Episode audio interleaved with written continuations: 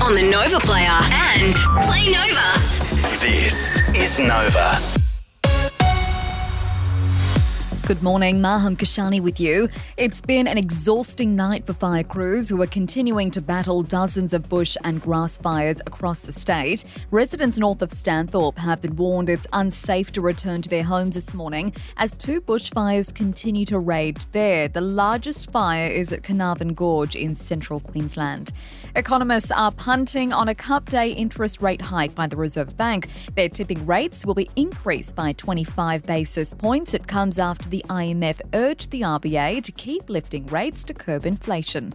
Egypt is accepting injured Palestinians and foreign nationals fleeing the war zone in Gaza. The Rafah border crossing has opened to more than 400 people, including more than 20 Australians who've been advised to leave if it's safe to do so.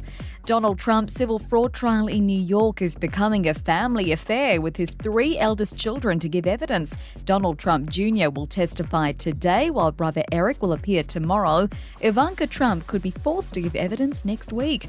And Celine Dion has made her first public appearance in three years after being diagnosed with stiff person syndrome. The singer attended a hockey game in Las Vegas to cheer on her hometown team, the Montreal Canadiens. Now, here's Mitch with sport. The Have moved to the final stage of their Olympic qualifying after wrapping up their three Perth matches last night with a 3 0 win over Chinese Taipei. Mary Fowler broke the 60 minute nil all deadlock before Sam Kerr and Tameka Yallop followed across the next 14 minutes. The Saba will next meet Uzbekistan in February for a spot in the Paris Games. And South Africa has beaten New Zealand by 190 runs at the one day Cricket World Cup overnight. The Black Caps all out for 167 in their chase for 358 for victory. Our Aussies are up on Saturday, taking on England. If you need a real good rate on a car or home loan, talk to a real good sport at loans.com.au, proud premier sponsor of the Brisbane Broncos.